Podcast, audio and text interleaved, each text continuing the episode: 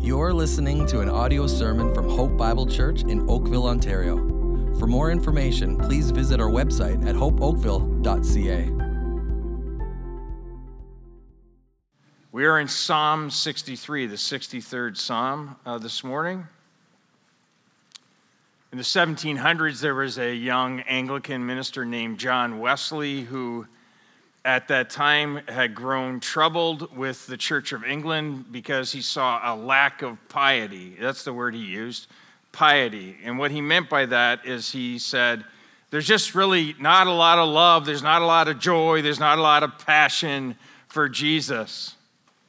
And following this amazing encounter that he had with God that totally transformed his life, he became an itinerant preacher. 1700s, so he rode on horseback from town to town and place to place. And as he went to different places, he shared the gospel of Jesus Christ. And as he left those places, he made sure that there was a meeting place or a group of people that would regularly meet together. And when they met together, he instructed them to ask this question How goes it with your soul? And I think it's very good for us, the second week of our summer series in the Psalms, Good for the Soul, to start with Wesley's question How goes it with your soul? When he said that, he meant, like, how is your soul? Like, what's your relationship with God like? What's your relationship with Jesus Christ like? What kind of condition is your soul in? So let's think about that question this morning. Think about it for your own life. How goes it with your soul? What is the condition of your soul right now? Some of you might respond to that and just say, I'm fine. Heard that before, I understand. Maybe, maybe, maybe the question is too intense for you. Maybe it kind of pushes on a certain button. Some of you might say, you know, I'm fine. Others you might say, yeah, I, I'm, I think I'm okay. You know, it's, it could be better. It's not super bad. So we get the Canadian responses out of the way now. And maybe some of you would say, as you examine your soul, you would say, well, I, you know, I, my soul's really actually kind of hurried right now or distracted. I feel a little distracted. Maybe some of you would say your soul is weary or fragmented. Some of you might even say your soul is dry. Or maybe many of us would say, I just want more.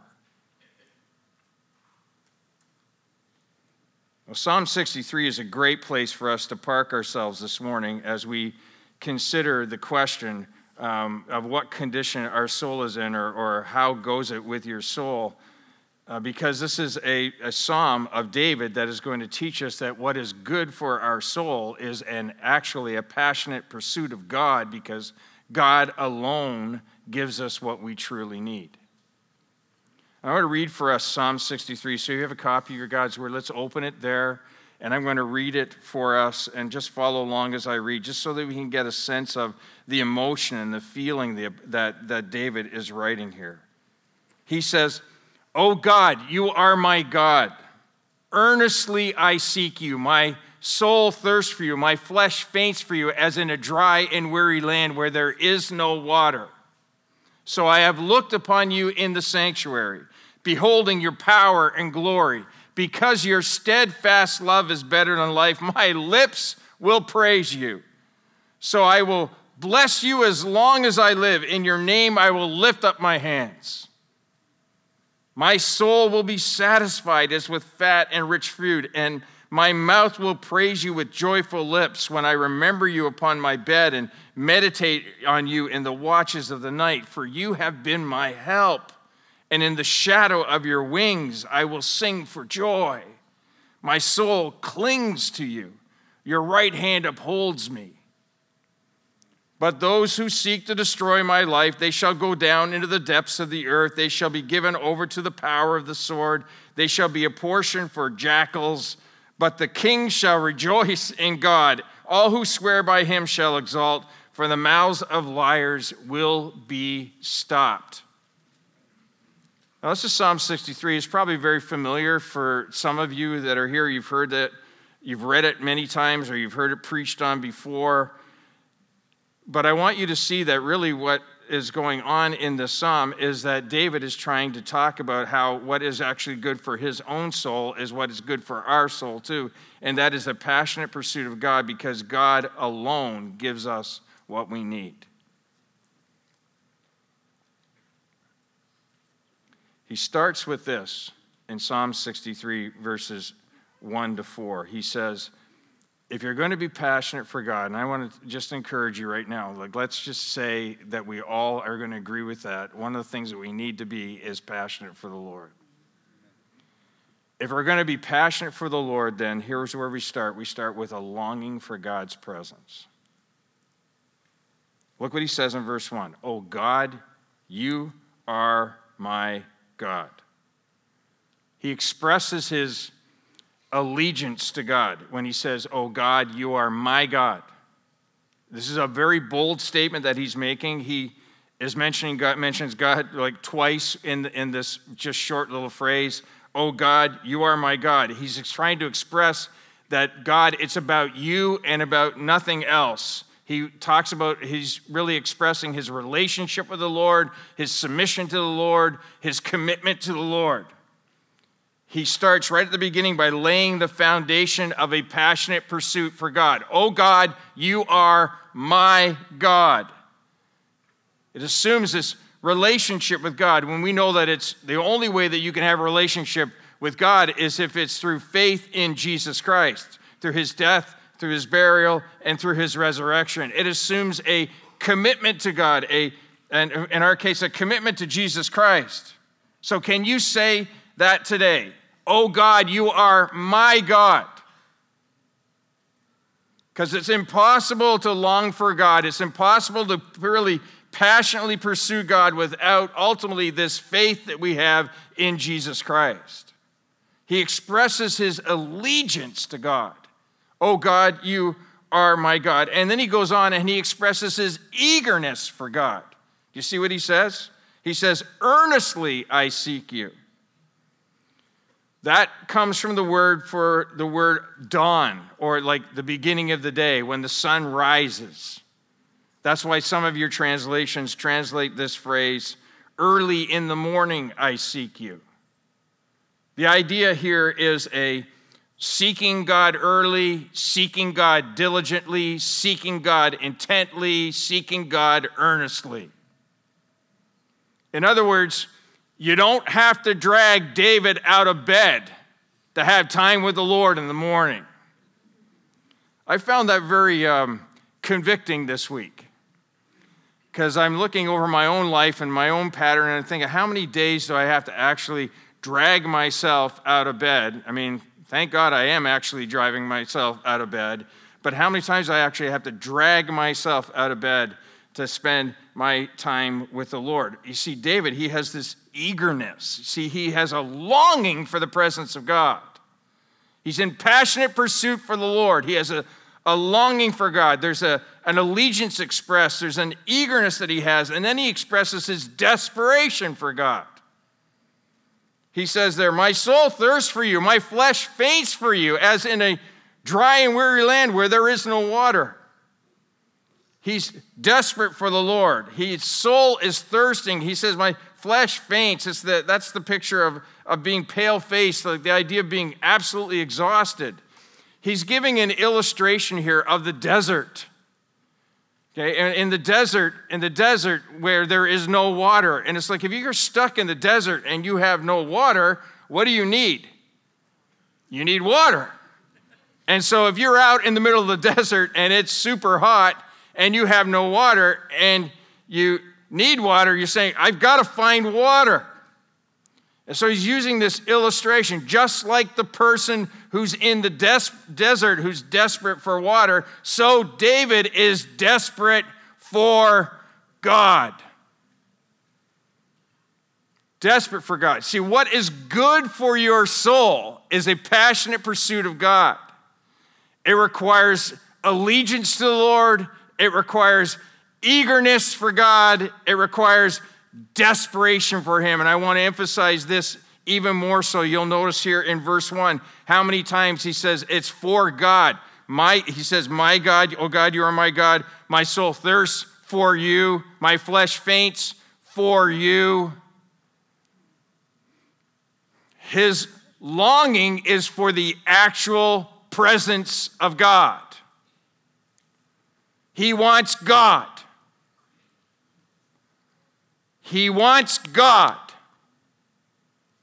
Not an idea about God, not more information about God.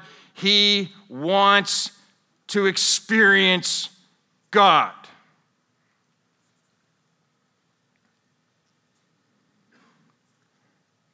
He refuses to be complacent about this at all in, in this verse, in verse 1. God is absolutely everything to him, and that must be true for us as well. Tozer, in his book Pursuit of God, talks about that in his quote in the book. He says, Come, come near to the holy men and women of the past, and you will soon feel the heat of their desire after God. They mourned for him, they prayed and wrestled and sought for him day and night in season and out. And when they had found him, the finding was all the sweeter for the long seeking. Complacency is a deadly foe of all spiritual growth. How goes your soul? How is it? There's this passion. I read when I read verse 1, when I read verse 1, I say, I want this. This is what I want. I want, like David, to be able to express day by day my allegiance to the Lord, to be eager for the Lord, to be desperate for the Lord. How goes it with your soul? Now, the obvious question is well, how, how, how do I get this? Right? If you have this kind of longing inside of your heart, the question is, how, how do I get this? How do I arrive this spot? It's not like you can switch a, a switch, right? And like kind of like go after it kind of thing. And, and, uh, and yet, actually, you know, some of us are could say, Yeah, I'm going to leave here today, and tomorrow I'm going to be really passionate for the Lord, and you probably might make it through your first morning, but then Tuesday happens. All grace, right? We got grace for one another in all this. This is a lifelong pursuit. But how does this happen? I think verses 2 and 3 give us a really strong clue as to how this has happened in the life of David. Verses 2 and 3 he talks about here in these verses a growing clarity and conviction about who God is. Because longing and passion comes from us being God centered and gospel centered in our lives. Look at what he says. So I've looked upon you in the sanctuary, beholding your power and glory, because your steadfast love is better than life. My lips will praise you. Now, that word soul, it could be could be understood as a result of his longing because he longs for God, this is what he does or what he has done. But it could also refer to the reason as to why he longs in the first place. He focuses in on three things. He says, I've looked upon you in the sanctuary, beholding your power and your glory. And, and then he says this because your steadfast love is better than life, my lips will praise you. When I think of God's power, I don't know what you think about when you think about the power of God, but when I think of the power of God, I automatically think of creation. I think about the beginning of the universe. I think about how God created all things. He spoke, that, spoke it and it came into existence. It's like there, there's nothing more dramatic in my mind than, than God doing that, that He is the creator of this universe. He created it. When I think of of power, I also go to the story of the Exodus when, in my mind, when I'm replaying this story, when Egypt, they're in Egypt for hundreds of years, and now all of a sudden they've been released, and as they go, God leads them towards the Red Sea. And as they turn around, they see Pharaoh chasing after them. It's like, whoa, what did we just sign up for? and there's the sea, and then there's Pharaoh. What are we going to do? And God, in a mighty act, separates the water, pushes the water apart, and they walk through on dry land. They walk through dry, dry bone dry land and the sea. And not only that, when they get to the other side, the water comes down on top of Pharaoh. And I said, That's power. Power. And when I think of power, I think of Jesus. The power of God.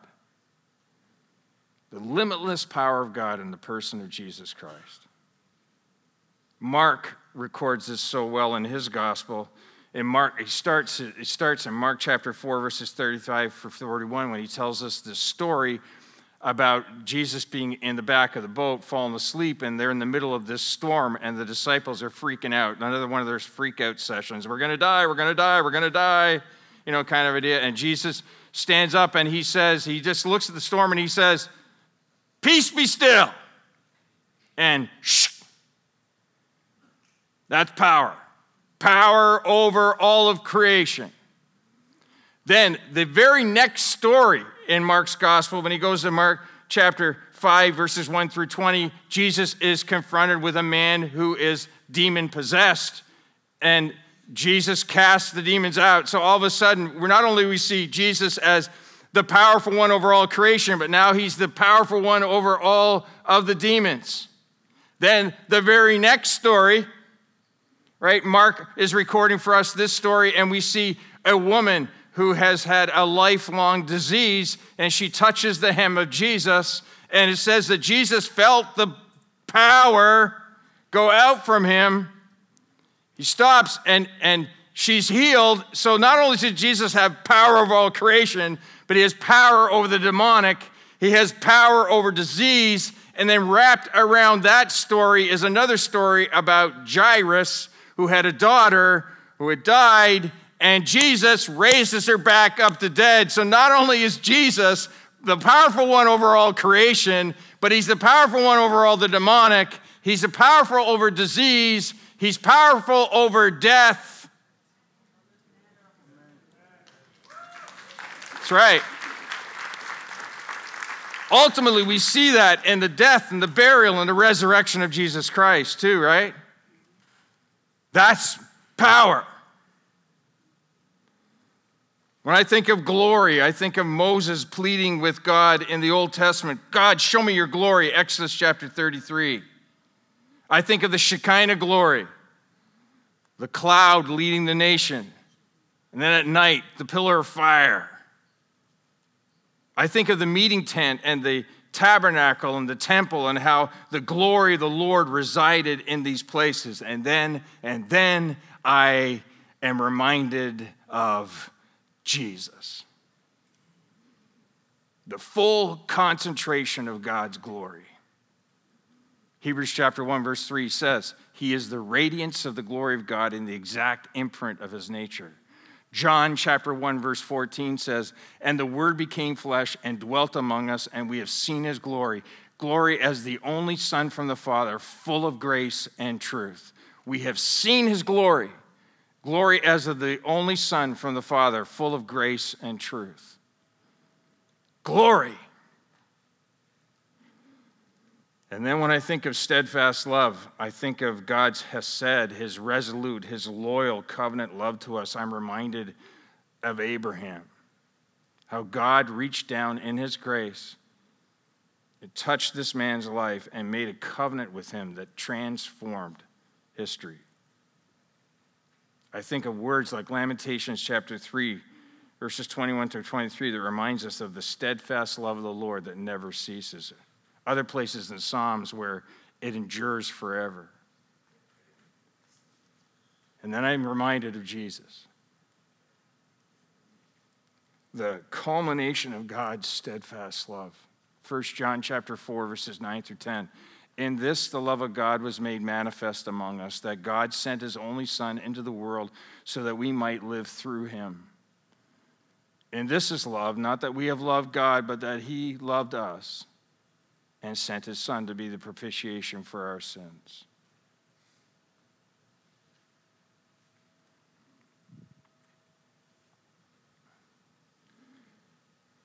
Wow, your steadfast love is so much better than life, isn't it?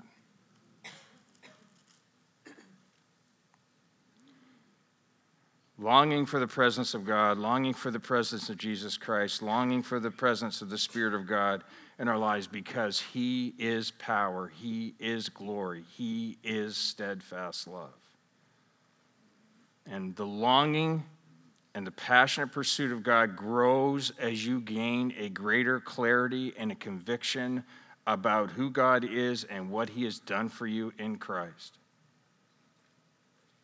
And this requires of us a deep contemplation. You see what it says in verse 2? He says, I have looked upon you. And then he says in the next line, beholding.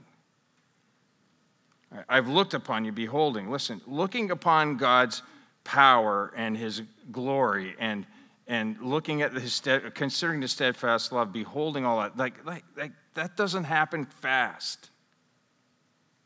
You can't Google it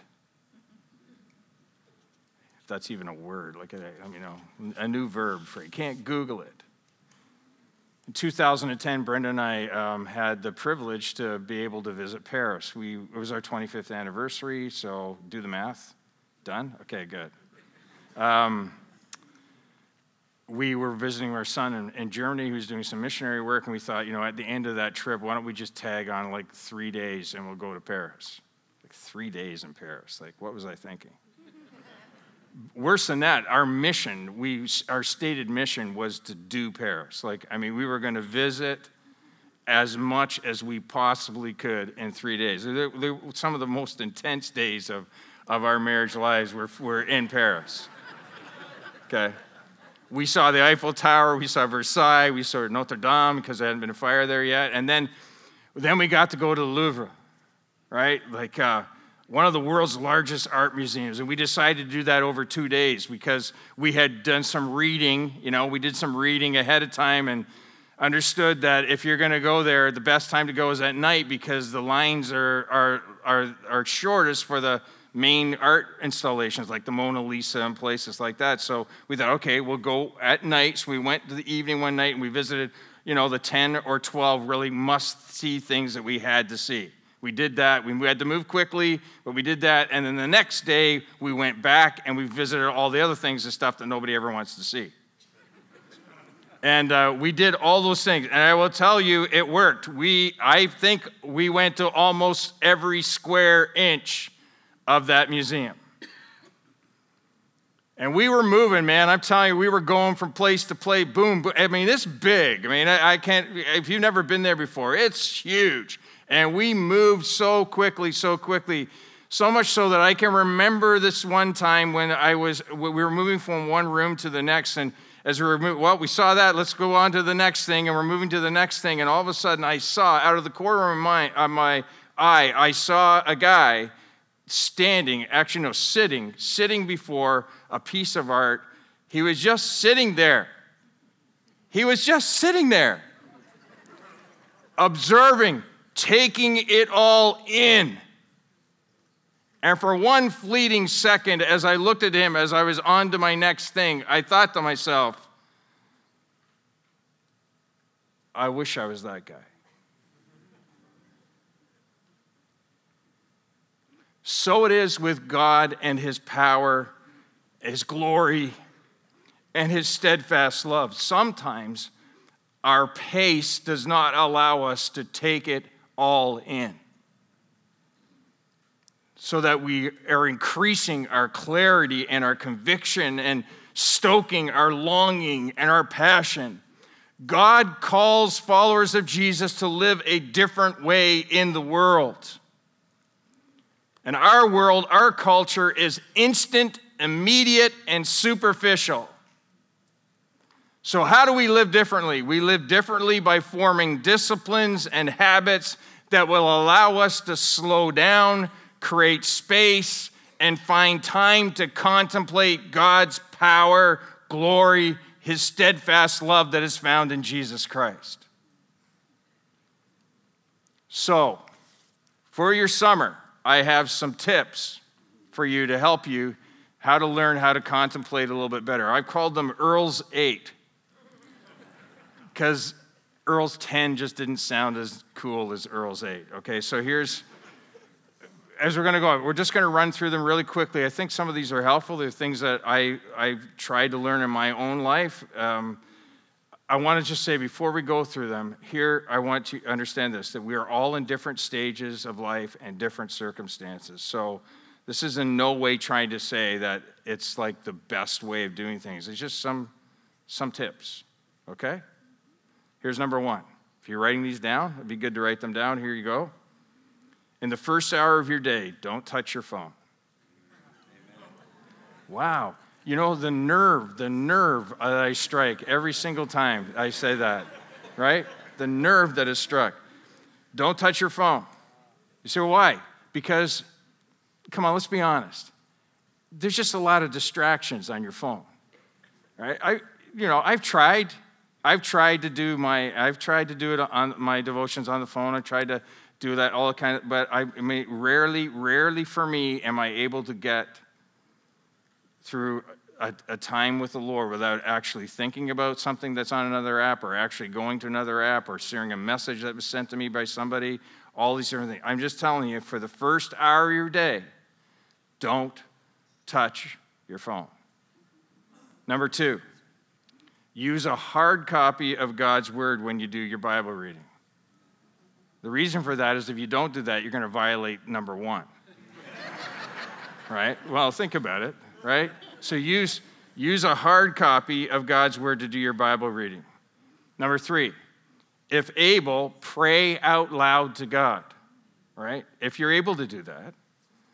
Um, doing that, being active in prayer helps keeps you focused, right? So if you can do that, or, or pray scripturally, audibly, or you know, do something that's going to allow you to then just thinking about things. Kind of do it that way. I found that to be really helpful.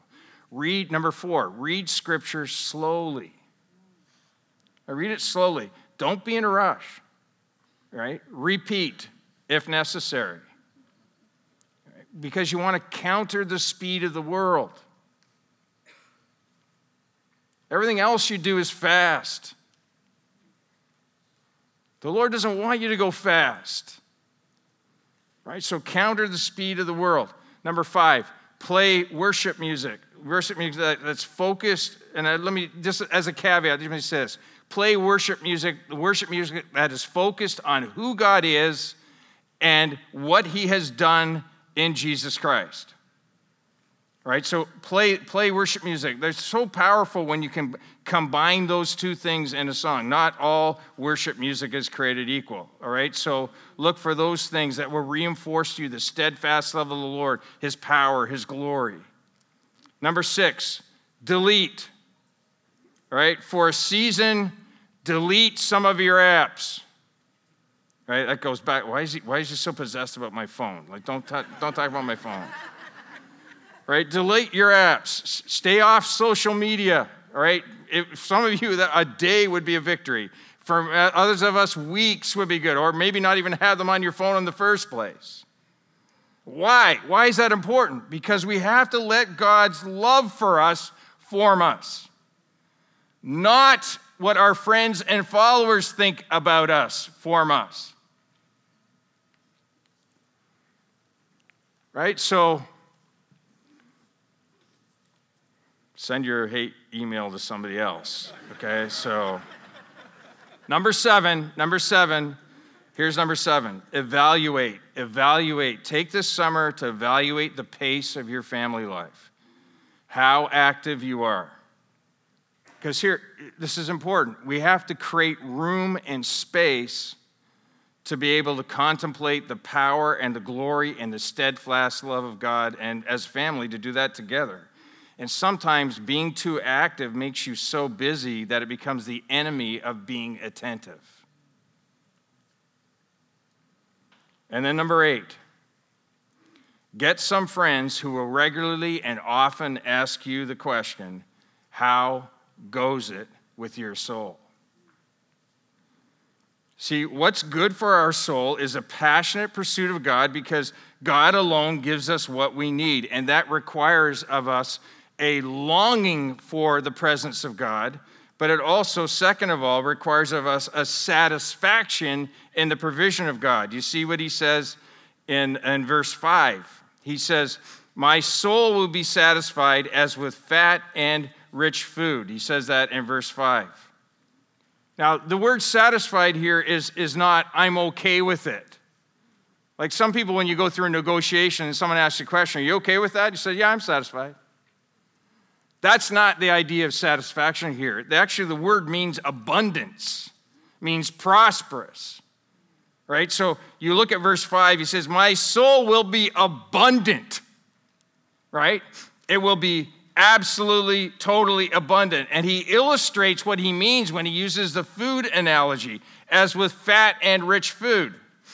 In other words, God, when, you're in the presence of God and God is, God is with you, He's not handing out fast processed spiritual food for your soul.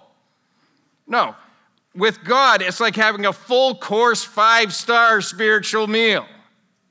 That's what it's like. It's being total satisfaction. You have this abundance. You, you will only find abundance in God. You will find abundance in God if you're satisfied, if you're satisfied with Him.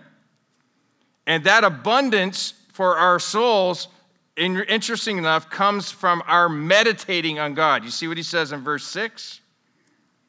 When I remember you upon my bed and meditate on you in the watches of the night, for you have been my help, and in the shadow of your wings I will sing for joy. My soul clings to you, your right hand upholds me. He's saying, I'm going to be satisfied. I will be abundant spiritually in my soul if, if I'm meditating on God. Our satisfaction, our abundance in God is linked to our meditation on God. That root word for meditation is, is the growl of the lion, not the roar, not the blast, but the growl. The It's pretty dangerous sounding, isn't it? It's the growl, the, that growl. And it means it means to ponder or to give serious thought while mulling it over and muttering it to yourself. I love muttering. When I'm muttering, it means that something is consuming my mind and heart. Some people go, What are you muttering for? I'm muttering because there's something on my mind, there's something on my heart. I'm going it over and over and over again. I'm muttering it. I'm, uh, when does he do this? He says, I do it when I'm on my, on my bed during the watches of the night. It's like a 24 7 thing for him. He's eager in the morning and he's doing it at night. What is, he, what is he meditating on? He's meditating on God, on his power, on his glory, on his steadfast love, and his provision and his faithfulness. You see what he says in verse 7? You have been my help, he says. Verse 7 again, he talks about being, being in the shadow of, of his wing, of, the, of God's wings, like, like a, the bird, the mother bird who takes care of the little birds by just covering the wing. That's, he's saying that. He's saying, Your right hand upholds me in verse 8. So he's meditating on God's provision, on his faithfulness. He's recounting over and over again. He's muttering to himself over and over again the faithfulness of the Lord in his life. Right? Mulling over and, and muttering to himself God's faithfulness, his power, his glory, his steadfast love, his provision and protection. Thomas Chisholm wrote the poem, Great is Thy Faithfulness, before it became a hymn. He wrote these words, right? Before, before music was put to it, he wrote these words Great is thy faithfulness, great is thy faithfulness. Morning by morning, new mercies I see. All I have needed, thy hand hath provided. Great is thy faithfulness, Lord, unto me.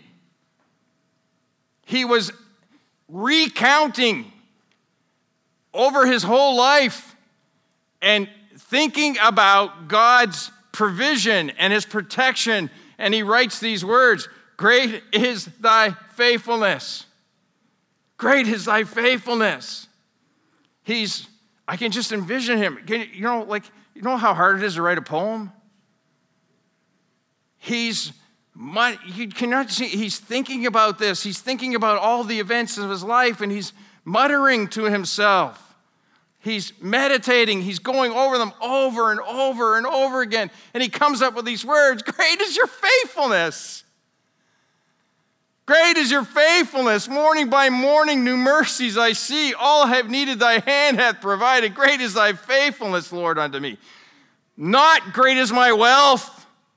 Not great is my status in life. Not great is my comfortableness. Not great is my job. Not great is my ministry. Not great is my family. Not great is my social media presence. Not great is my success because none of those things, none of them,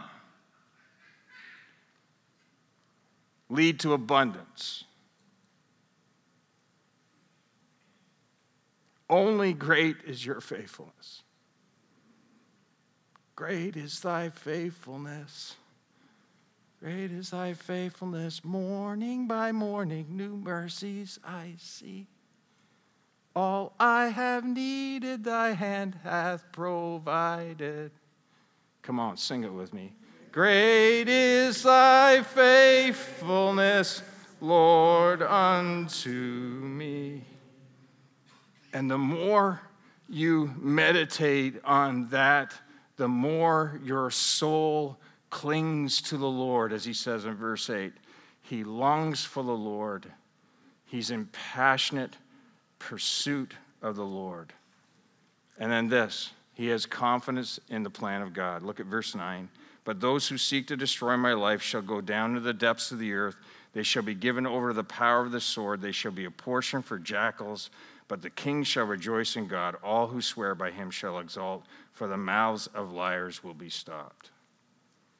Now, he's not writing this psalm in the midst of a calm period in his life, right? He is facing a very difficult situation, a very real threat. It turns out, probably more than likely, this is about his uh, fleeing from his son Absalom, and he's running for his life. And yet he has this confidence that God will vindicate him and that God will bring judgment.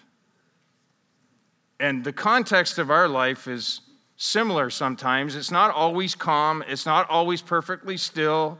Sometimes it's chaotic, sometimes it's full of hurt, sometimes it's increasingly challenging. But our confidence is found in knowing that God is in control and that He has a plan, that He is powerful, that He is glorious, and He always expresses steadfast love to those that He loves.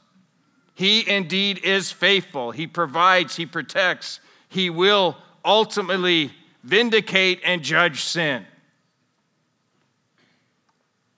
And so we see this confidence that he has in the plan of God. I mean, what's good for our soul? It's a passionate pursuit of God because we know that God alone gives us what we truly need. And so we long for the Lord, right? We, we, we place our satisfaction in the provision of the Lord. We meditate on that. We concentrate on that. And then we have this confidence in the plan of God and that all leads to this very important thing it leads to a delight in the person of God. Take a look at it. All through this psalm, he repeats this over and over again. Look at verse 3. My lips will praise you.